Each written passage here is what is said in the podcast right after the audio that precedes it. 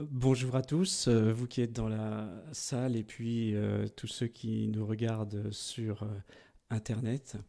Alors il s'agit de François et Sylvaine Bordier qui vont vous tenir un propos, une réflexion sur la joie et la foi vue sous l'angle de la mission.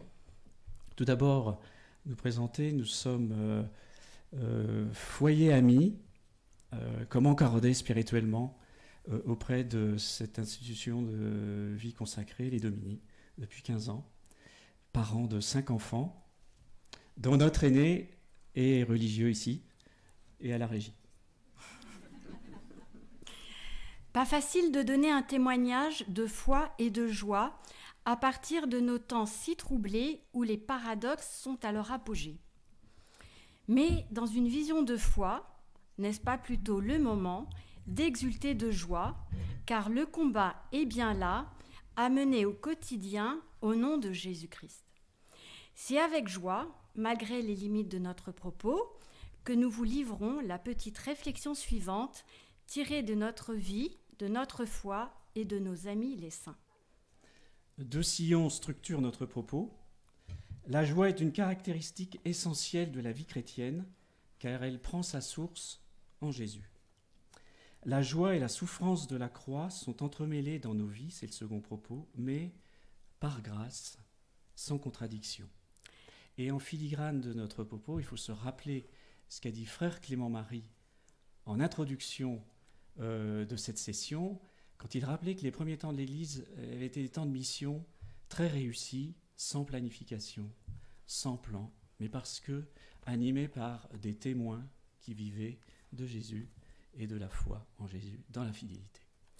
La joie est une caractéristique essentielle de la vie chrétienne car elle prend sa source en Jésus. Allons faire appel à Saint Augustin tout d'abord dans son sermon Se réjouir dans le Seigneur. Il nous fait distinguer deux joies. La première, celle de notre sujet, de façon laconique. Il nous dit Réjouissez-vous toujours dans le Seigneur. Puis tout de suite, il interroge la seconde, celle qui est hors sujet.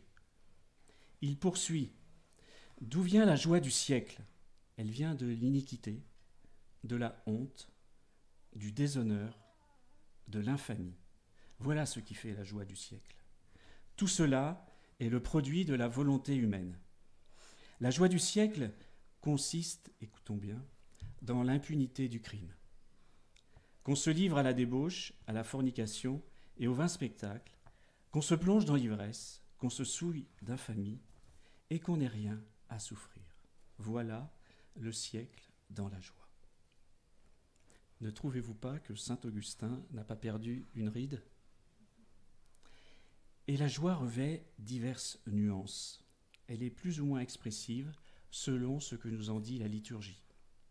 Elle est discrète dans l'espérance de l'avant plus vive et rayonnante pendant le temps de la Nativité, éclatante sans ombre ni fin à l'annonce du Christ ressuscité. Elle est plus intériorisée comme un tison sous la cendre lorsque la croix et la souffrance sont là. Nous comprenons qu'unis au Christ, nous ne perdrons jamais la joie. Ce n'est que de lui que chacun de nous peut dire en toute vérité ce que dit Saint Paul dans Galates Il m'a aimé et s'est donné pour moi. De là doit partir notre joie la plus profonde. De là doit venir aussi notre force et notre soutien. Ainsi, notre sujet est tout autre que la joie du monde qui ignore Dieu. Notre joie se concrétise cependant par des attitudes et des actes simples qui émaillent notre vie. Elle est incarnée, elle est aussi souvent intériorisée dans notre cœur, dans la prière et ancrée dans l'action de grâce de chaque instant de la vie concrète. Comment? Nous essayons d'avoir un regard plein d'action de grâce en contemplant l'œuvre de Dieu à travers la nature. Il y a un lien entre émerveillement et joie en appliquant un regard de foi sur la nature. Alors, je ne vais pas vous donner un cours de cuisine, mais je n'ai pas résisté quand même à vous livrer une petite réflexion. En coupant les tomates pour préparer les repas, nous y voyons souvent la croix du Christ, et dans les fraises le Sacré-Cœur de Jésus. Et souvent, c'est une source d'admiration pour euh, moi et pour les enfants aussi. Dans les fleurs, il y a souvent des arômes si agréables, mais aussi la marque de la Trinité. Quel cadeau Ce regard posé sur la nature sert aussi souvent à l'égard de nos enfants un puissant levier éducatif à la joie spirituelle et au respect à avoir envers la création. Un autre exemple d'un regard de foi posé dans les circonstances du confinement par Marie-Josée, la maman de notre jambe, elle me disait comme la nature avait été généreuse cette année encore, sous-entendu comme Dieu avait encore une fois été généreux malgré les turpitudes humaines. N'est-ce pas un motif de joie que la fécondité d'un potager, d'un arbre fruitier, que l'art avec lequel Dieu Trinité, créateur de toutes choses, a fait les choses au profit de l'homme? Quittons l'écologie intégrale pour la vie de famille. Elle offre des occasions de joie qui doivent mobiliser notre désir de nourrir la paix familiale. Il y a un développement sur ce sujet dans le directoire des foyers amis, article 20 du chapitre 2. Ces moments sont des occasions à ne pas rater pour galvaniser en quelque sorte nos enfants, le couple, nos relations, dans des contextes souvent contraires. Cela demande des efforts, mais peu de moyens en fait. S'émerveiller de la présence de l'autre, se dire bonjour, bonsoir, se parler avec gentillesse, mettre à l'honneur la fête des mères, la fête des pères, c'est occuper le terrain et mettre un frein à ce qui est contraire à l'amour et à la famille. Parallèlement, entre Pentecôte, entre Pâques et Pentecôte, il y a 50 jours de fête. Comment les vivons-nous pour nous laisser surprendre, à goûter la joie de la promesse de l'éternité avec Jésus-Christ ressuscité, qui nous sauve et nous donne sa vie. Goûter la joie de notre rédemption un lundi, un mardi, comme ça, en allant au travail. Les anniversaires, en mettant la belle vaisselle, en soignant le repas, le souvenir des baptêmes, les confirmations des enfants renouvelées chaque année sont autant d'occasions de nourrir la joie familiale notre anniversaire de mariage, les retrouvailles après les camps d'été en préparant la chambre de l'enfant, en déposant une petite gâterie sur une table de nuit pour le retour des uns et des autres, les retours de mission à l'étranger en réalisant une banderole d'accueil peinte à plusieurs mains, etc. Ne ratons pas ces occasions et sachons créer des moments de fête pour exprimer notre amour et notre affection afin de générer la joie ordinaire sur fond de notre foi. Le pape François, disait que pour nous parents, nous nous sanctifions lorsque nos enfants frappent à la porte de notre chambre à 23h50 pour nous parler et que nous sommes fatigués. Cela doit être un motif de grande joie que de leur consacrer ce temps-là. Et comme nous sommes euh, faibles, lorsque c'est raté, n'oublions pas le grand chemin du pardon entre nous qui restaure la joie entre les personnes au sein du couple, dans la famille, et celui de la confession sacramentelle qui restaure notre relation à Dieu, source de toute joie. Ces deux moyens rendent joyeux. Bien vivre son dimanche avec, si on peut, un plus qui, qui, manifeste notre contentement de chrétien, mettre une jolie nappe, améliorer le repas et Saint Louis Martin faisait un devoir, lui qui jeûnait strictement tous les vendredis, d'acheter des pâtisseries le dimanche. Et si... et si on ne peut pas, un sourire et la gaieté mis sur les contrariétés restent les meilleurs cadeaux, même s'il n'est pas toujours évident à pratiquer. Alors pour ma part, j'ai trouvé cette formule comme fruit d'une retraite à Saint-Pierre, voie de progrès à l'impératif. Mais de la gaieté sur ta contrariété. Vous savez bien que ce n'est pas toujours la joie lorsqu'on se retrouve au volant derrière un tracteur ou dans un cul-de-sac après de longues heures de conduite. Ainsi, la joie chrétienne en tout temps, c'est aussi une voie de progrès, d'effort, de renoncement, qui consiste à de mieux en mieux se laisser habiter par Dieu, source de notre joie, en toutes circonstances, pour se mettre à l'écoute de l'autre, afin d'avoir le mot juste pour apporter paix, joie et réconfort, notamment autour de la table familiale, qui est le lieu des échanges et de l'écoute de tous, le lieu où la joie doit trouver à s'exprimer et non être opprimée par les rabats joie. Dans la vie chrétienne, la confiance en la providence anime cette joie. on peut poser des actes simples pour animer cette façon de nourrir la joie spirituelle. Lorsque nos enfants ont des dossiers scolaires lourds, des rendez-vous comme des concours, ils déposent au pied de la statue de Notre-Dame-des-Neiges dossiers, lettres, intentions. Quelle que soit la réponse, c'est toujours l'idéal qui convient, car conduit par l'action divine. Avec Dieu, on ne se trompe jamais, et joie que de constater sa toute, puissante, toute puissance bienveillante. Par exemple, pendant le confinement, nous avons pu constater le Saint-Esprit et le ciel n'avaient pas été confinés. Ils nous rejoignaient dans nos réalités humaines, tandis que Jésus restait prisonnier du tabernacle, peut-être sans visite, comme nous, ou comme notre Guillaume, un de nos garçons. Paradoxalement, même si ce fut tardif, on pouvait s'identifier à lui ainsi, concevoir une certaine joie d'être appelé à partager sa solitude, pour mieux ensuite ne plus oublier de le visiter chaque fois que c'est possible. Cette fluidité du ciel, de l'Esprit Saint, démontrait la toute-puissance de Dieu qui peut se jouer des murs humains pour retrouver l'homme.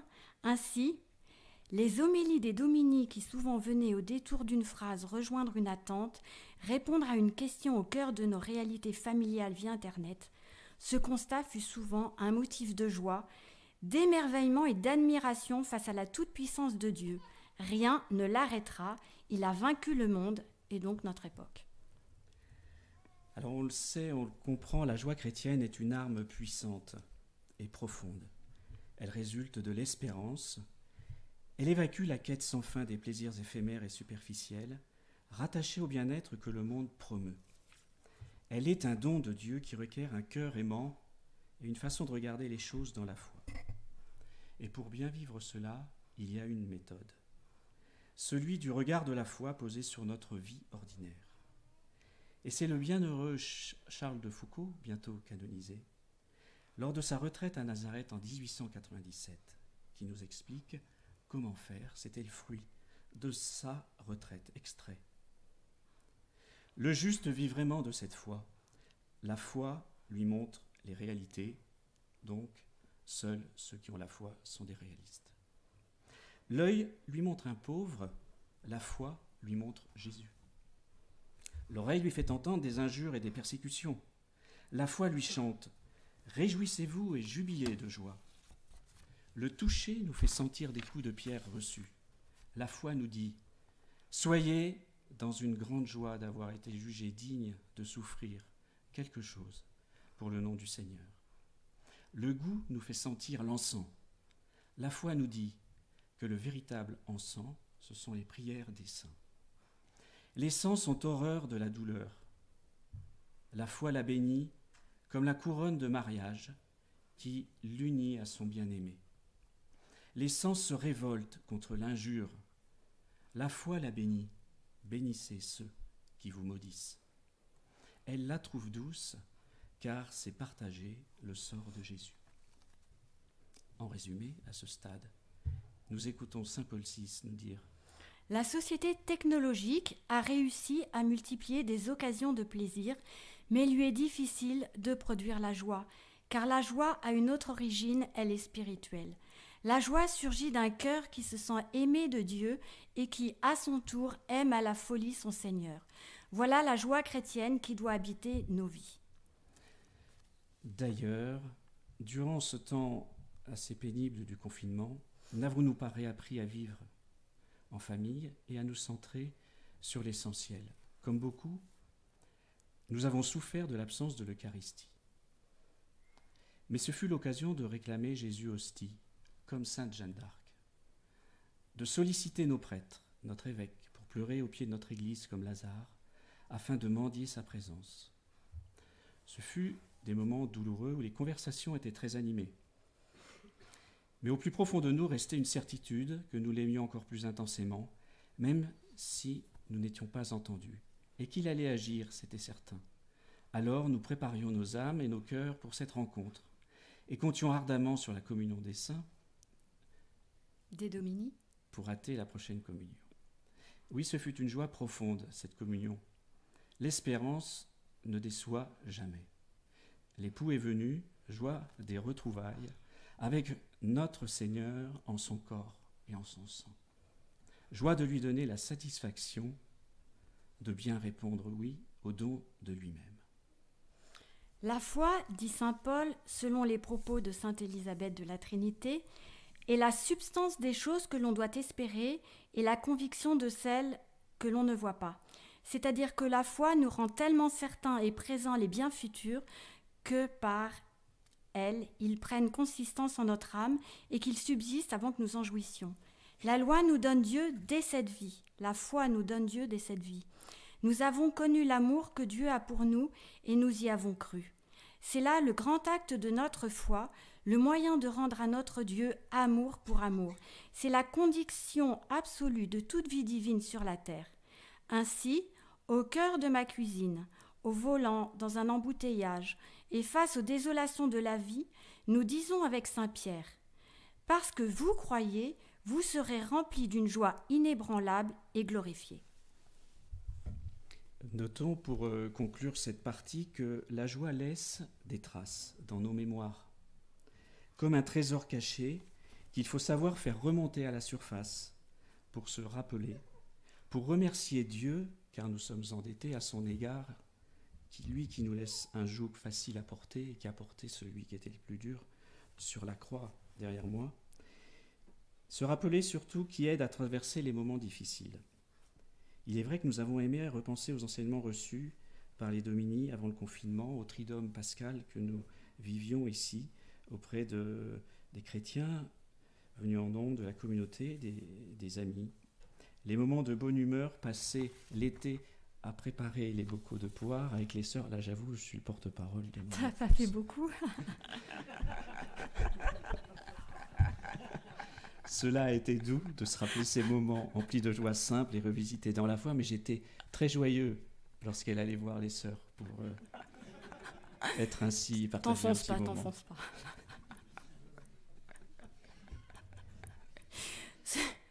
Cependant, dans nos vies, la croix et la joie s'entremêlent plus ou moins, compliquant et nourrissant en même temps le mystère de la joie chrétienne car approcher de la croix signifie aussi approcher de la rédemption, qui est le motif de la joie de toute l'Église. Et nous venons à cette deuxième partie, beaucoup plus courte, hein. mais c'est finalement c'est normal. La joie et la souffrance de la croix sont entremêlées dans nos vies, par grâce, sans contradiction. La douleur, quand on lui donne tout son sens, quand elle sert à aimer davantage, produit une indicible paix et une joie profonde il nous faut renoncer à nous-mêmes, savoir faire le don de soi-même pour l'amour de l'autre et pour construire la joie familiale. Toutes les scénettes d'hier soir nous, nous ont dit cela. Ce renoncement est une école de vie qui a des hauts et des bas. Mais c'est le chemin qui nourrit la joie de faire comme Jésus, non pas ce que je veux, mais ce que tu veux, Père. Cela se traduit dans le nous du couple, à construire chaque jour, source de joie, comme ce nous qui a aboutit à, cette prestation. Il nous faut supporter les contrariétés avec joie, car Dieu aime celui qui donne avec joie. Il y a un vrai travail à faire sur nous-mêmes, à l'évidence, pour s'engager sur ce chemin, car ce n'est pas facile. Mais si on ne le fait pas, toute souffrance perd de la valeur quand on supporte à contre-coeur ou avec une mentalité de victime. Il faut persévérer, surtout dans les moments contraires car on peut perdre la joie, c'est-à-dire qu'on peut perdre Jésus. Heureusement, lui nous précède tout le temps, il est tout proche. Il faut poser un regard de foi sur ce que l'on vit, savoir embrasser l'épreuve généreusement pour la rendre plus légère. Sainte Zélie Martin illustre admirablement ses propos à la portée de nous tous. Atteinte d'un cancer, elle fit un pèlerinage à Lourdes dans l'espérance de sa guérison et voilà sa réaction devant l'échec apparent lors du voyage retour. Dites-moi si on peut faire voyage plus malheureux. Et François va vous lire un petit passage qui explique le terme malheureux. Tiré de ce livre. La dernière étape de la vie de Zélie commence par le pèlerinage à Lourdes, particulièrement pénible. Les enfants sont malades. Malgré les protestations affectueuses de mes filles, pour m'obliger à me soigner, c'était moi en fait qui les soignais.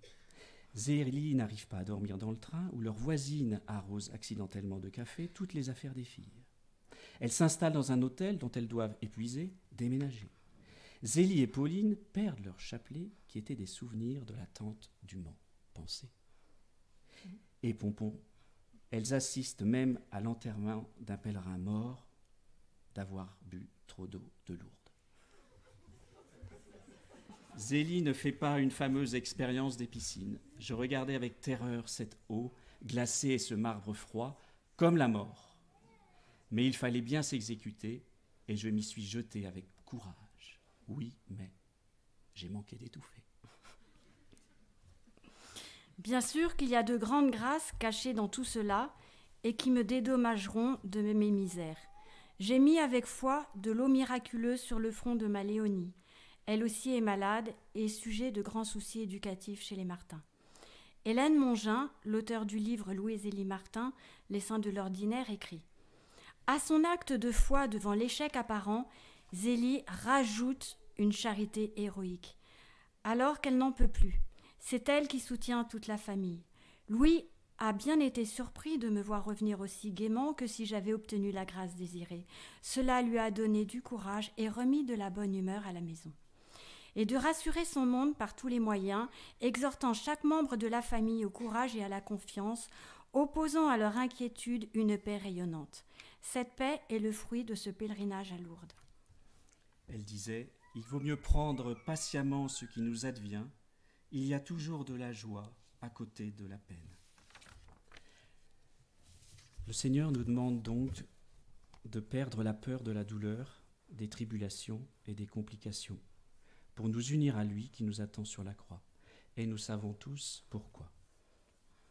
Il s'agit d'offrir et souffrir pour le rachat de notre péché et de ceux du monde entier. grâce à l'Esprit Saint, cette équation rend joyeux, car Jésus nous invite à l'aider dans son œuvre de salut. Avant de conclure, jetons un dernier regard sur les outils en notre possession pour raviver et aviver la joie chrétienne dans nos cœurs. Nous avons le chapelet qui, en particulier par ses mystères joyeux, nous éduque à la joie chrétienne rattachée à notre vie de famille et de foi.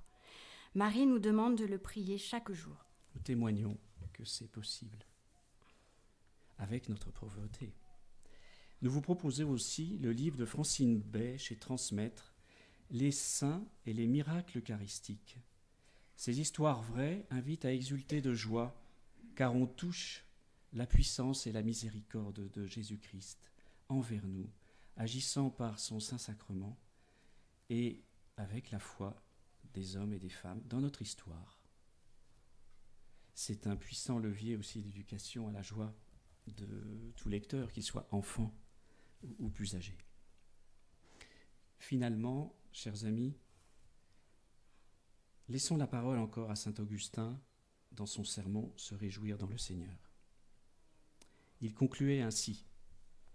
Oui donc, mes frères, réjouissez-vous dans le Seigneur et non dans le siècle, dans la vérité et non dans l'iniquité, dans l'espérance de l'éternité et non dans les fleurs de la frivolité. Réjouissez-vous de cette manière. Puis, en quelque lieu et en quelque temps que vous soyez, souvenez-vous que le Seigneur est proche et ne vous inquiétez de rien.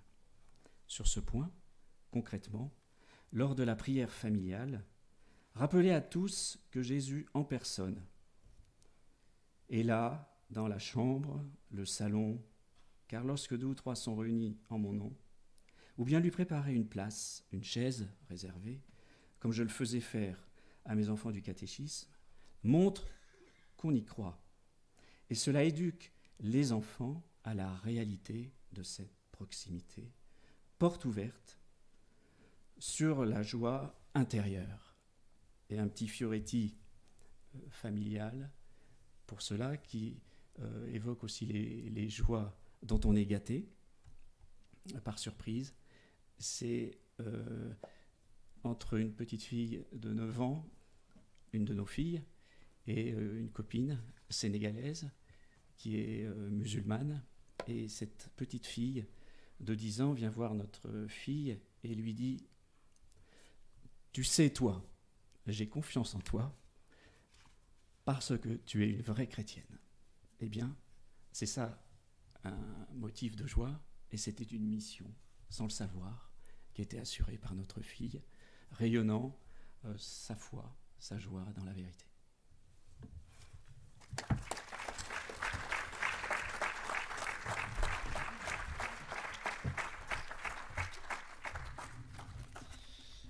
Alors merci beaucoup François et Sylvaine.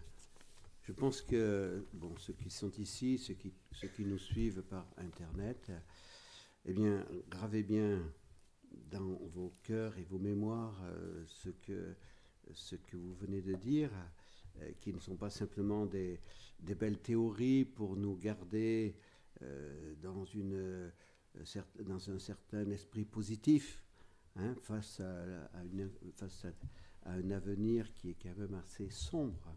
Voilà. Donc, euh, euh, c'est vrai, euh, nous, comprenons vos inquiétudes, particulièrement pour ceux qui, bon, qui, qui, se trouvent au chômage, pour ceux qui se disent qu'est-ce qu'on va, qu'est-ce va devenir dans six mois? notre entreprise est en train de, sombrer. Voilà, donc on peut dire que tous les clignotants pratiquement sont au rouge. Il n'y a qu'à l'Élysée, on est au vert, mais euh, je pense que euh, les clignotants sont au rouge. Voilà. Donc c'est vrai que pour annoncer la joie et l'espérance, si on n'avait pas un fondement solide, on nous prendrait pour des illuminés. On nous prend déjà pour des illuminés. Mais euh, donc notre fondement, c'est Jésus ressuscité. Donc euh, euh, nos, premiers chrétiens se sont retrouvés dans les catacombes.